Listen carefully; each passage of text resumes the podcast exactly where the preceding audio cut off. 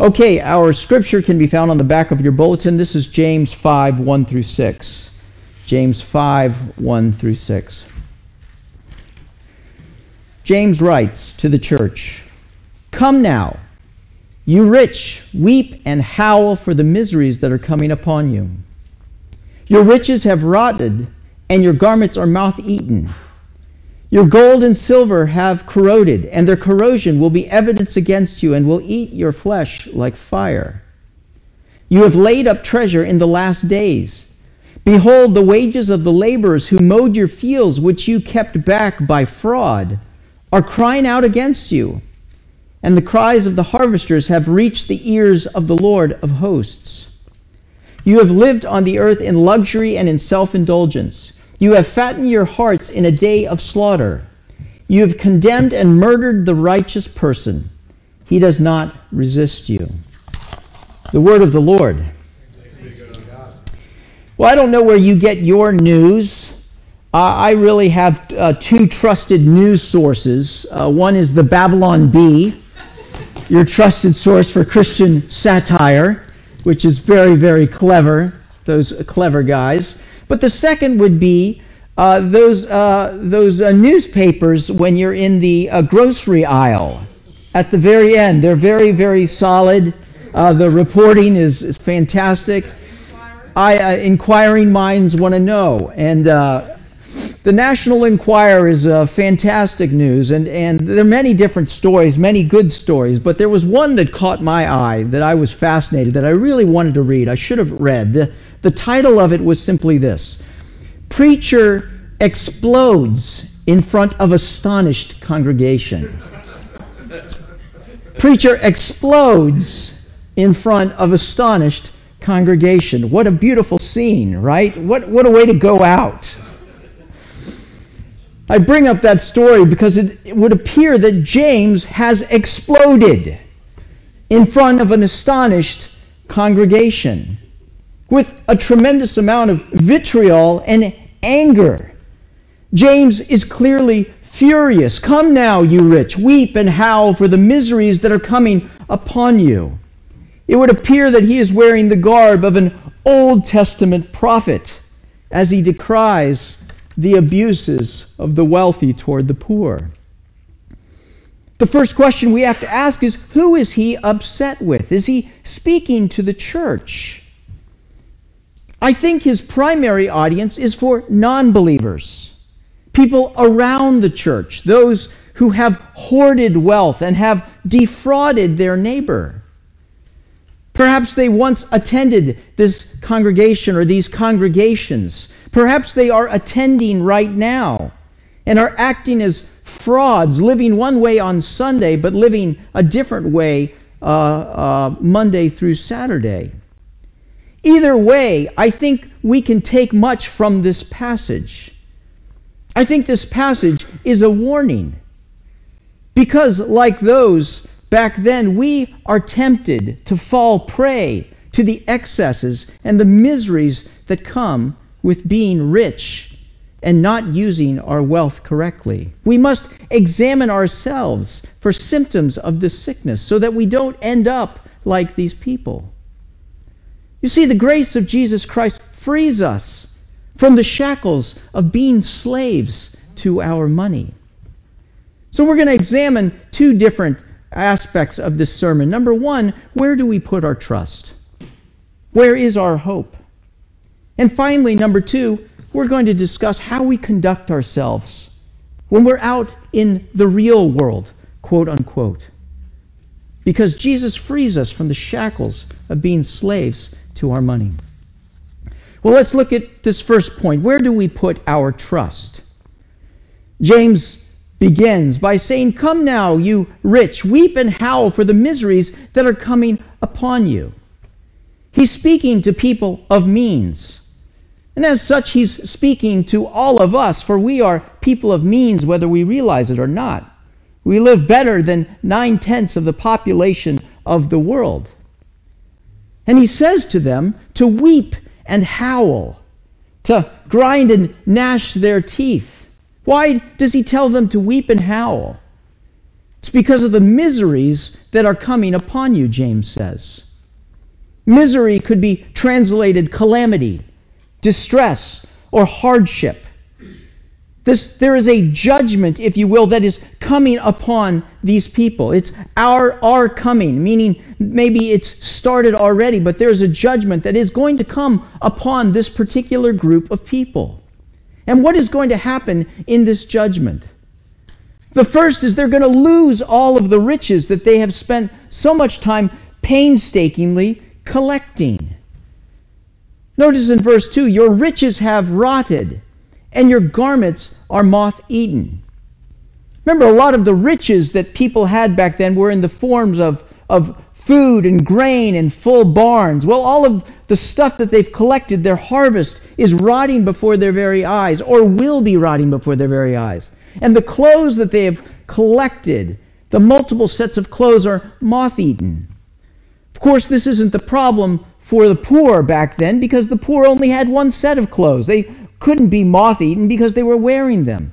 But for the rich who have plenty, their clothes are moth eaten. Your gold and silver, verse 3, have corroded. Now that's very interesting because gold and silver are precious metals. They're not supposed to corrode.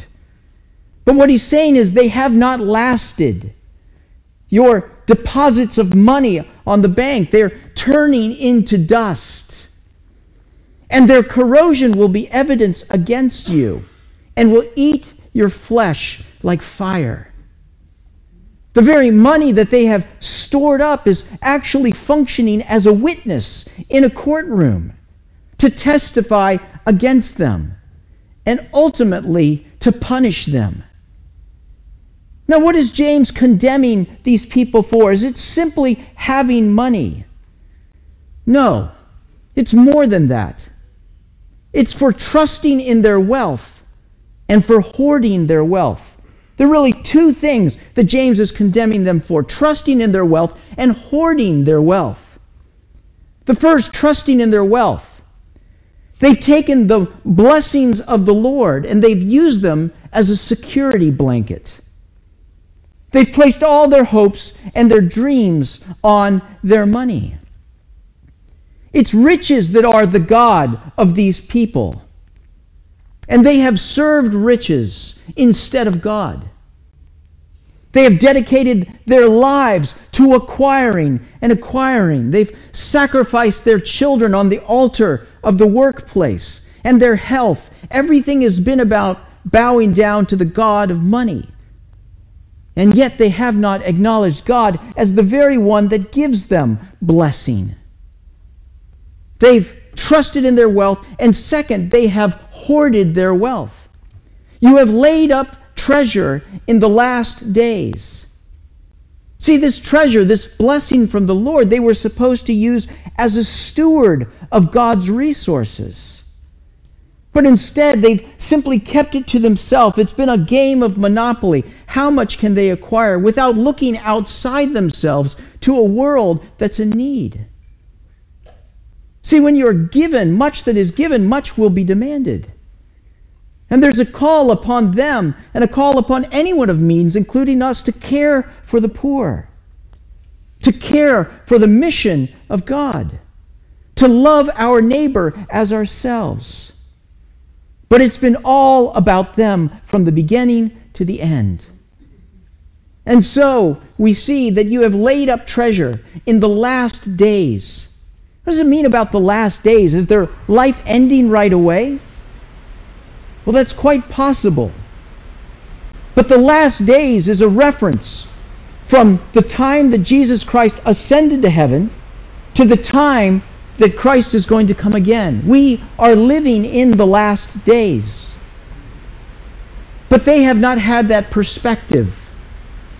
Their perspective has been instead, I have all the time in the world to live the way that I want to. They haven't realized that the Lord is upon the threshold. Based on the scriptures, the Lord could come 20 minutes from now. We simply don't know. So, why is James being so harsh on these people? It's because they built their life on sinking sand. The devotion and love that is due to God they have put on silver and gold, and clothes food. They could have done such good for people, but instead they've neglected everyone. And they've wasted their life. This should serve as a warning for us. For our culture worships money. The message we are constantly bombarded with is the more that you have, the happier you will be. But the reality is that's not true at all, is it? So often, the more you have, the more you want. That it's never enough. If we don't realize that money is a temporary trust from God, we will totally miss the point of wealth and riches. See, what God gives to us, He expects us to steward. Remember the parable of the talents, where God gave certain uh, treasures and abilities uh, and, and uh, uh, things to different people, and then told them to go and use them in his service. And there were some that did, and some that simply stored it away, hid it in the ground. God calls to us to act opposite of the world, not hoarding riches, but using our time and talent and treasure to bring life to others, not simply to store it away and hoard it. I don't know if you've seen the A&E show Hoarders or not. It's, it's a train wreck. it takes viewers into the horrendous houses of people whose obsessions with stuff has overtaken their homes and their lives. The New York Times Magazine called Hoarders uh, routinely repulsive, harrowing, and unnerving. It's a picture of people that can't let go of their stuff, that they must simply acquire and acquire more and more until it literally overwhelms them and threatens to bury them alive. How do we escape the trap of hoarding our wealth instead of using it to bless those around us and to bless God. We must recognize that we are wealthy, not just materially, but rather I'm talking about the grace of Jesus Christ. See, through Christ we've been given a new record. We're justified in Him, blameless and faultless before the throne because of the blood of Jesus Christ. Because of the grace of Jesus Christ, we have a new identity. We're sons and daughters of the living God. No one can take that away from us. If you are a Christian who has given their life to Jesus Christ, you have a new record, a new identity, and a new destiny. Our future is certain. We don't have to trust in the riches around this world, which ultimately will will fade away. There, there are no U-Hauls behind hearses, are there? There's no pockets in the suits of a dead man's clothes. Rather, the kingdom of God is our inheritance. And we will be rich beyond our wildest imagination.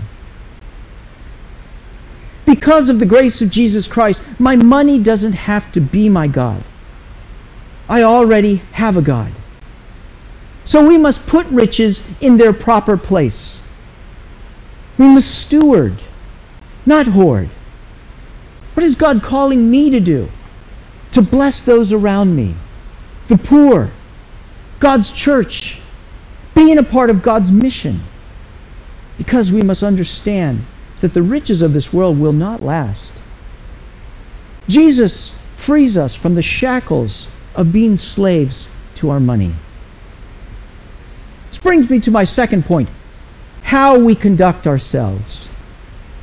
James is not only condemning this group of people because of how they have lived, but he's uh, condemning them because of their business practices. Notice verse 4 Behold, the wages of the laborers who mowed your fields, which you have kept back by fraud, are crying out against you. And the cries of the harvesters have reached the ears of the Lord of hosts. See, they have held back the riches of the workers. The way that they have gotten rich is through corruption. They've stood on the backs of others in order to become wealthy. We need to remember that these laborers who are mowing their fields are day laborers, meaning the way they get they subsist is by living from hand to mouth. The wages they were paid with that day is what they would use to feed their family that night. And so they have held back these wages by fraud. And notice that these wages are actually crying out against them. The Lord keeps a record of our business practices. And the cries have reached the Lord. The Lord, because of his graciousness and his character, favors the poor. 1 Samuel 2 8 says that God raises the poor from the dust and lifts the needy from the ash heap. And Psalm 14 6 says, You evildoers frustrate the plans of the poor, but the Lord is their refuge. See, these people in this passage were given a trust, were given skills and gifts and abilities. But the purpose of their business dealings was to be a blessing. Instead, it was a curse. When people would talk about these people's businesses, they would mutter under their breath. James goes on in verse 6 You have condemned and murdered the righteous person. He does not resist you. Now, I think James, to a certain extent, is speaking in hyperbole here. But we need to remember these business owners are people of standing, people of influence. They can bring lawsuits against people in court. I think what he's saying is that they have used their influence to testify against and subjugate their neighbor. Perhaps this resulted in people losing their livelihood, in going to prison. In other words, they've used their influence not to bless, but to rather wreak havoc on others' lives for selfish gain. But what does that have to do with us?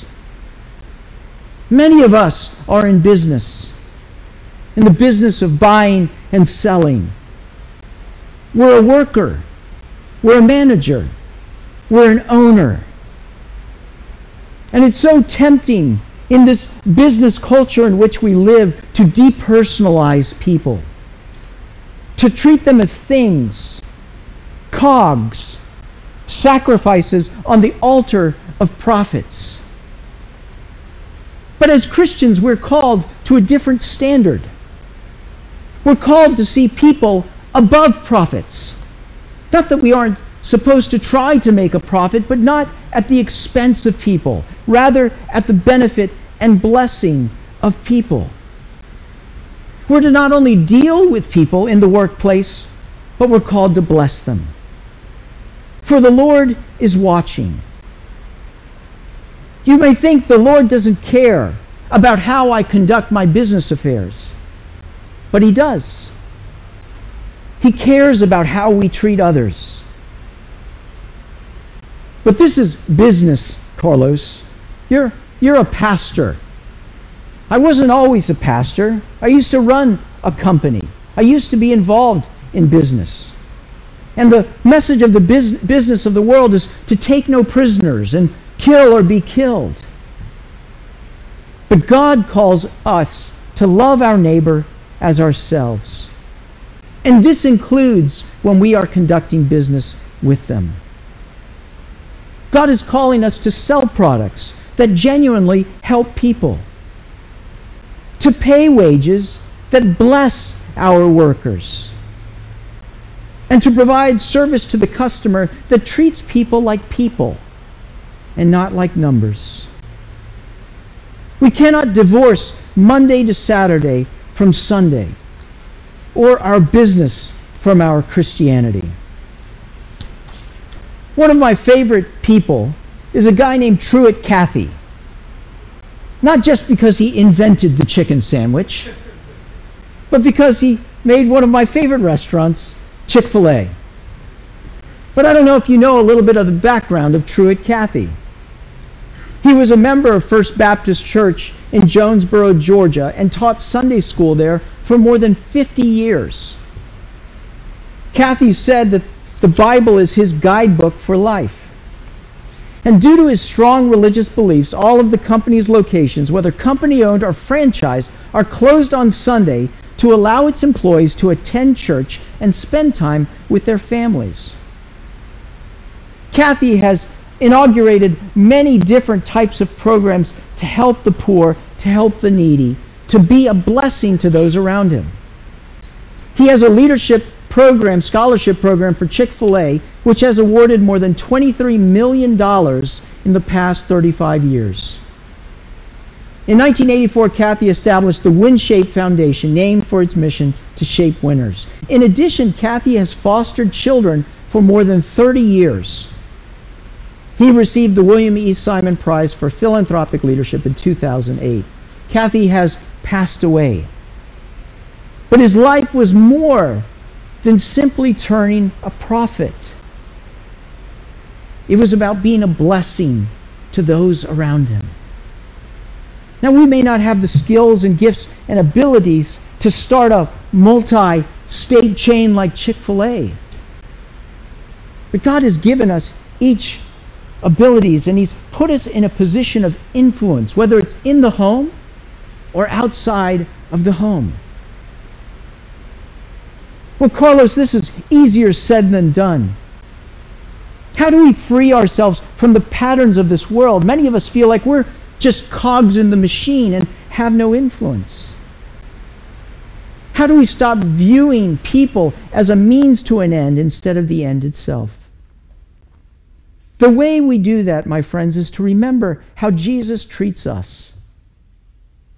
I mean, after all, He is God, and we are disobedient, selfish people. And yet, does He treat us like things? Like cogs in the machine? Like tools to simply be used? The answer is no. God loves us, and He sacrificed Himself for us in Jesus Christ. And He elevates us to the status of sons and daughters. And He wants the best for us. And so He blesses us daily in so many different ways. See, it's Jesus who gives us the power to be free from slavery to this world, to run a business, a law practice, to teach in a school, or to drive a truck to study as a student in a way that honors Him and that blesses others, to show the world the values of the Lord. So let's do so. Whatever your position of influence, resolve to be a blessing to your coworkers, to your customers, to your boss. Because Jesus frees us from the shackles of being slaves to money. We don't have to live like the rest of the world. Every day is an opportunity for us to reach our hand out and to bless others because Jesus frees us from the shackles of being slaves to money. By God's grace, let us do that and be those type of people. When people think of you and your business that you're involved in, when people think of this church, they see a group of people who are content in the Lord, who are rich in the Lord, and who are using what they have to bless others in the name of Jesus Christ. Let's pray. God, we hear your warning. It's so easy to live in the ways of this world to seek to simply acquire, acquire, and hoard and hoard, without recognizing that we have no need of these paltry riches, as they are paltry in comparison to the blessings that you bestow on us every day. God, help us to see our riches as stewards and help us to use them in such a way that we recognize that we will not have them always, but rather they're opportunities and tools to bring your blessing to the world around us. And so we pray uh, in the name of Jesus, by the power of the Holy Spirit, that we would become those types of people. We pray all of this in Christ's name. Amen.